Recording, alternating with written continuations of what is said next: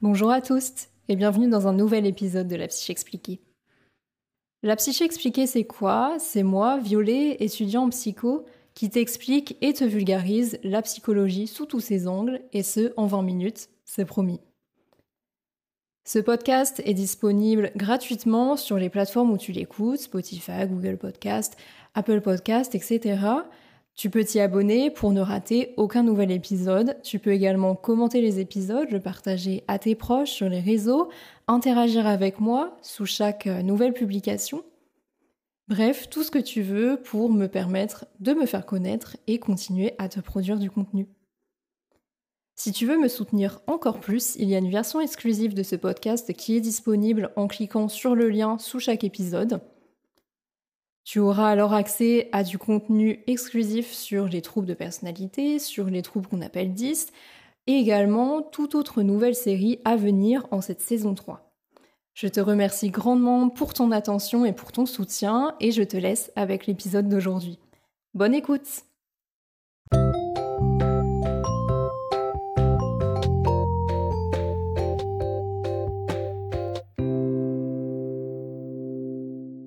Je te retrouve enfin aujourd'hui. Ça me fait très plaisir de retourner un épisode de podcast. C'est vrai que ça fait assez longtemps, mais je t'avoue qu'avec les cours de Master 2, ça demande beaucoup de temps, beaucoup d'implications évidemment. Donc les épisodes risquent d'être un peu plus éparses et aussi bah, en termes de contenu, c'est vrai que des cours de Master 2, je peux pas forcément les vulgariser au point de pouvoir euh, les publier pour euh, du grand public. Donc c'est vrai que en termes de contenu et en termes de temps, euh, je cherche un peu mon équilibre cette année, donc tu m'en excuseras, j'espère. Le contenu sera un peu plus, euh, un peu plus dilué dans le temps. Cependant, tu as euh, deux saisons à écouter ou à réécouter si le podcast te plaît. On commence tout de suite avec le thème d'aujourd'hui, qui est un thème très important et qui fait d'ailleurs l'objet d'un film qui est sorti à l'heure où je te parle, Le consentement, avec notamment comme acteur euh, Jean-Paul Rouve, que je vais aller voir euh, bientôt. Donc euh, tu me diras éventuellement si tu l'as vu aussi, on pourra en discuter ensemble. Le consentement, c'est un, c'est un terme qui paraît plutôt simple, mais on va le voir qu'il y a certaines complexités, certaines zones grises, notamment dans le droit. Il se définit déjà à plusieurs niveaux. Le Larousse, euh, selon un dictionnaire, on va dire classique et grand public, Larousse dit que le consentement, c'est le fait de donner son accord. En soi, on part d'une base euh, plutôt saine et plutôt claire, il y a aussi une approche juridique en consentement. Par exemple, en droit juridictionnel, c'est le fait qu'une partie accepte euh, une proposition faite par l'autre partie, etc. Donc on a vraiment déjà ce principe d'accord, d'acceptation qui est mis en avant, et effectivement c'est le point central, c'est un des points centraux en tout cas du consentement. Quand on parle de consentement, on pense rapidement au consentement sexuel, le fait donc qu'une personne donne son accord à l'autre pour participer à une activité sexuelle, quelle que soit sa nature. En droit, c'est beaucoup plus développé que ça, tu t'en doutes, il faut que ce soit assez clair et précis, en tout cas tout ce qu'on peut euh, donner comme précision sur le sujet. Il doit être donné, donc cet, cet, accord doit être donné par des paroles ou des gestes, il doit être clair et respecté, donné librement, et euh, les quatre critères en fait hein, qu'on retient notamment en droit, c'est donc que ça doit être fait sans surprise, sans menace, sans violence et sans contrainte de la part de l'autre personne ou des autres personnes présentes. Le consentement ne doit pas être donné par un tiers ou une tierce et certaines conditions physiques et mentales peuvent l'empêcher. Effectivement, on sait pertinemment, en tout cas c'est plutôt véhiculé de plus en plus, qu'une personne qui a consommé euh, des substances, euh, de l'alcool, etc., euh, n'est peut-être et n'est même certainement pas en mesure de donner son consentement, notamment si la quantité de substances ou d'alcool est assez importante. Une personne non consciente, donc endormie, ou peu importe, met dans, le coma ou dans l'inconscience, ne peut pas non plus donner son accord, hein, puisqu'elle n'est pas consciente, tout simplement, etc. Il y a vraiment des multiples des multiples situations qui peuvent l'empêcher, également en cas euh, de personnes non valides, que ce soit mentalement, physiquement, il y a peut-être euh, des conditions qui font que ça peut l'empêcher. Et il y a pas mal de supports, euh, supports visuels qui sont faits aussi sur le consentement et qui sont euh, assez pertinents, notamment si tu as vu la vidéo qui euh, compare le consentement au fait de donner une tasse de thé ou de proposer une tasse de thé à une personne. On va pas forcer la personne à boire du thé si elle n'en veut pas, ce serait absurde. Et pourtant, aujourd'hui, il y a encore beaucoup de transgressions du consentement d'autrui, notamment dans le domaine sexuel. D'autres euh, conditions ou d'autres précisions sont données aussi. Donc les partenaires doivent s'exprimer mutuellement et s'informer de leurs pratiques à chaque moment. Le consentement doit être fait donc à chaque acte en étant à l'écoute et il peut être réversible. Ce n'est pas parce qu'une personne a dit oui pour un acte pour euh, un moment donné qu'elle sera d'accord tout du long et pour toutes les autres choses que euh, vous allez faire ensemble. Et le consentement doit être enthousiaste. L'important, c'est de savoir si la personne a dit oui et pas si elle n'a pas dit non. Quand on croise la clinique, donc la psychologie clinique et euh, le juridique, quand ce consentement n'est pas respecté, donc en son absence, il y a euh, donc ça crée, en tout cas dans le domaine sexuel en l'occurrence, des violences sexuelles qui sont définies par toutes les situations où la personne va subir des comportements ou des propos oraux ou écrits à caractère sexuel non désirés. En termes de droit, pour te remettre un peu euh, les catégories, pour les agressions sexuelles, donc tout acte sexuel qui ne comprend pas de pénétration, qu'elle soit orale, anale, vaginale, ça constitue un délit. Un viol est un crime. Il peut aussi y avoir des tentatives de viol, des tentatives d'agression sexuelle, du harcèlement sexuel, tout ce qui est aussi euh, cyberharcèlement ou tous les contenus sexuels qui sont faits euh, virtuellement ou qui sont échangés entre des personnes, l'exhibitionnisme, le voyeurisme, il y a énormément de, catégories où euh, le, consentement sexuel ne va pas être respecté. La loi prend en compte aujourd'hui les, attentes physiques et psychologiques des violences sexuelles. Les violences sexuelles font euh, atteinte au corps et aussi à la dignité et à l'honneur. C'est ce dont je te parlais juste avant. Par exemple, des propagations de photos, de vidéos à caractère pornographique, parler par exemple au travail de, promotion canapé, donc des personnes, euh, généralement des femmes qui vont être accusées d'avoir couché avec le patron pour atteindre un certain, euh, un certain niveau dans l'entreprise, ou alors qui vont être obligées de passer par là pour atteindre un certain niveau dans l'entreprise, sinon euh, l'augmentation, que ce soit de salaire ou de, de poste, n'est même pas envisageable. En termes de loi sur le consentement, on en retient deux euh, assez récentes. La loi numéro 2018-703 du 3 août 2018 du Code pénal et la loi numéro 2022-52 du 25 janvier 2022. On a aussi donc des grandes affaires euh, médiatiques hein, qui ont poussé euh, la loi aussi à se réactualiser, à s'adapter aux changements sociétaux. C'est-à-dire qu'il y, a vraiment une, balance en général. Hein. C'est-à-dire que la loi peut aider à changer les mœurs d'une société. Et lorsque la société subit des grandes affaires médiatiques, comme MeToo, Balance ton port, etc., forcément, la loi a besoin aussi de s'adapter à ce que vivent les personnes qui sont soumises à la loi. Donc comme je te disais, pour l'agression sexuelle, hein, c'est tout acte sexuel qui est fait par surprise, menace, violence ou contrainte, dans les cas prévus par la loi, commis, commis sur un mineur ou une majeure. Et aussi une mineure ou un majeur, évidemment, peu importe le genre de la, de la victime. Donc le viol euh, est un crime, ce n'est pas un délit, et le fait d'administrer une substance, par exemple, pour agresser ou pour violer une personne, est puni de 5 ans d'emprisonnement. C'est la loi, euh, c'est l'article 2022-26-2 du Code pénal. Consommer volontairement des substances psychoactives en ayant connaissance du fait que cela peut la conduire à mettre en danger autrui ou un acte délictueux est puni par la loi. Finalement, ce podcast sur le consentement, cet épisode sur le consentement, euh, fait complètement écho au podcast hors série que j'étais fait sur euh, la, déconstruction de certaines phrases concernant les violences sexuelles, parce qu'il y a encore beaucoup de clichés sur le consentement, euh, comme par exemple, ouais, mais cette personne n'avait pas réagi, on avait dit qu'on faisait Netflix and chill, euh, il, elle y a bien cherché, elle avait dit oui par message avant, etc. Il y a beaucoup, beaucoup de défenses comme ça qui vont être amenées euh, et qui n'en sont pas. C'est une négation du vécu et des personnes victimes qui reportent la culpabilité sur elles-mêmes, alors qu'on sait que déjà la culpabilité est très très forte chez les victimes notamment de violences sexuelles. D'un point de vue plus psychologique et moins juridique, le consentement sexuel, alors certes c'est défini comme ça avec des belles phrases et des belles, euh, des belles énonciations, mais ça comprend aussi un côté émotionnel. C'est pas un contrat, le, consentement sexuel, c'est aussi de la communication qui doit être censée s'actualiser. Ça reprend en fait un peu la notion d'accordage affectif qu'on a euh, en psychologie de l'enfant, en développement de l'enfant, où euh, le parent va pouvoir en fait capter ce dont son enfant a besoin par justement cet échange psycho-affectif qui se fait entre les deux.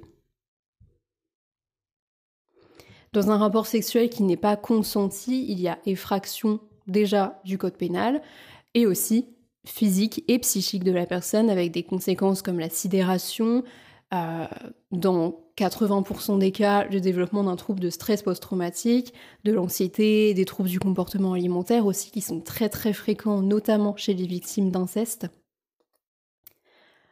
des tentatives de suicide, la consommation de substances, des troubles du sommeil, des, scarifications. Et pourquoi tout ça? En général, c'est tout simplement euh, les mécanismes qu'a trouvé le cerveau, le corps pour résister à la violence euh, du, vécu euh, traumatique de ces violences sexuelles en l'occurrence. C'est la meilleure défense que le cerveau a trouvée à ce moment-là pour faire face et pour survivre psychiquement.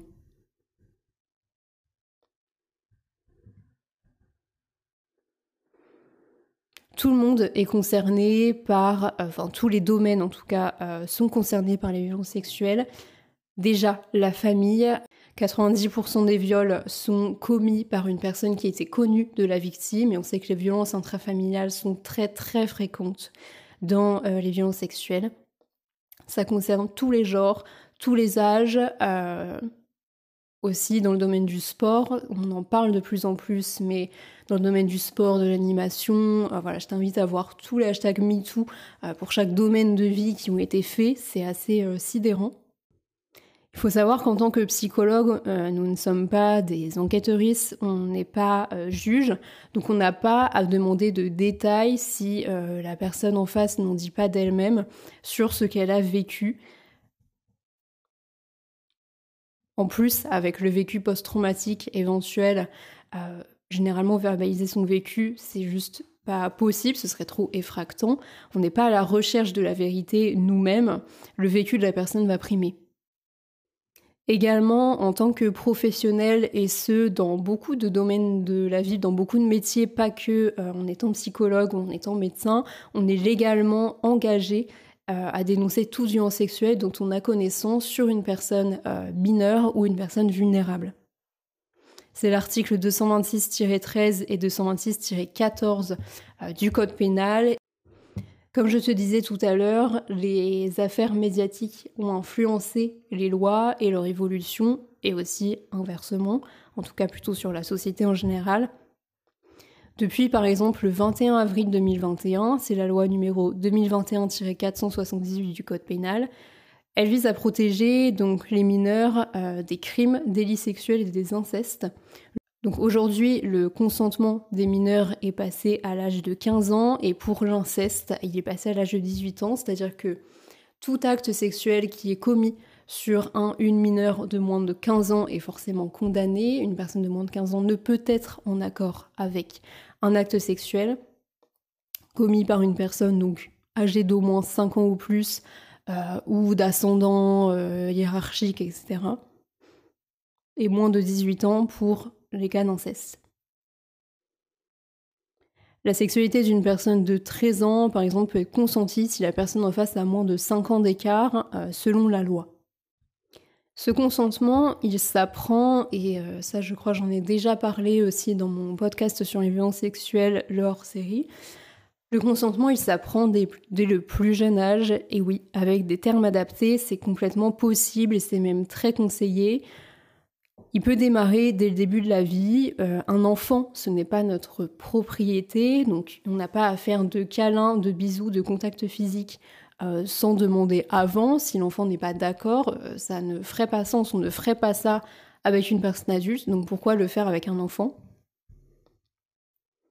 Et en plus, ça lui apprend, euh, lui, à bah, tout simplement que le consentement existe, qu'il n'y a aucune obligation à accepter un contact physique avec autrui. Et aussi, on a souvent ce préjugé comme quoi, euh, bah un enfant, euh, voilà, avant 3 ans ou quoi que ce soit, euh, il s'en souvient pas de toute façon des violences ou des traumatismes et tout, il était trop jeune. Eh bien, au contraire, c'est prouvé aujourd'hui scientifiquement que plus l'enfant est jeune et euh, subit des violences, des traumatismes, etc., et eh bien plus cela va avoir de conséquences sur lui pendant tout son développement et pendant sa vie adulte si ce n'est pas pris en charge assez tôt et de manière adaptée. Donc les séquelles en étant enfant sont encore plus marquées que celles que l'on vit en étant adulte. Et c'est finalement assez logique puisque quand on est enfant, on a beaucoup moins de manières de se protéger que quand on est adulte, on a beaucoup moins d'assises euh, narcissiques, d'assises euh, voilà pour se pour se protéger. On est beaucoup moins euh, développé, hein, tout simplement, avec des capacités à, à pouvoir encaisser ce qui nous arrive.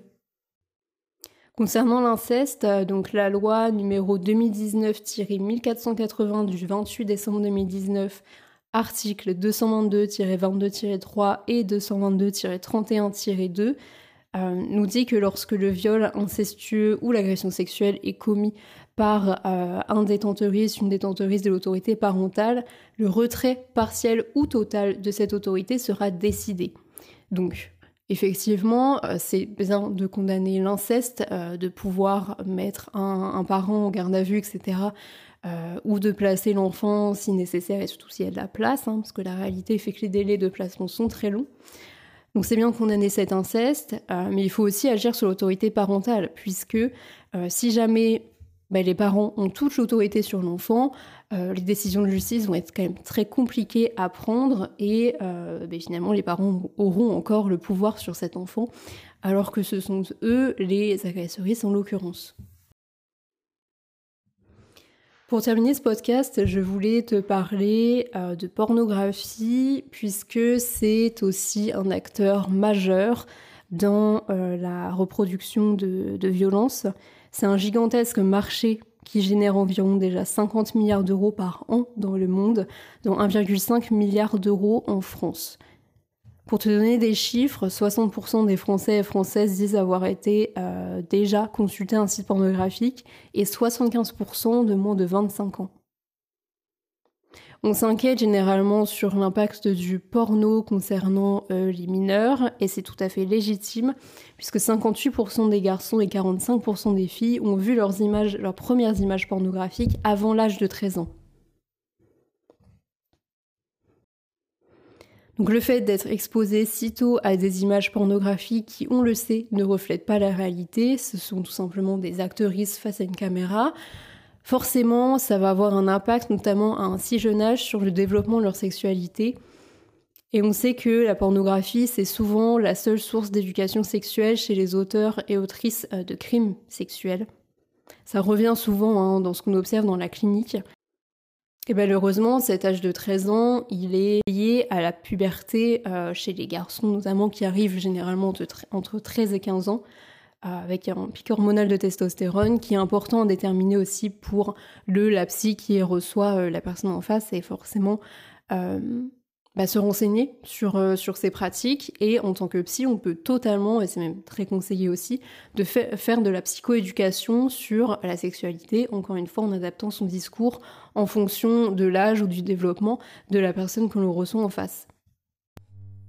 Et voilà, c'est tout pour l'épisode d'aujourd'hui. J'espère que son contenu t'aura plu. Si c'est le cas, tu sais que tu peux t'abonner à ce podcast. Tu peux également suivre le lien dans la description pour t'abonner à du contenu exclusif. Tu peux interagir avec moi sous l'épisode pour répondre à la petite question que je te pose à chaque fois. On se retrouve très bientôt pour du nouveau contenu sur la psyché expliquée. C'était Violet Grodan, étudiant en Master 2 à l'Université de Nancy.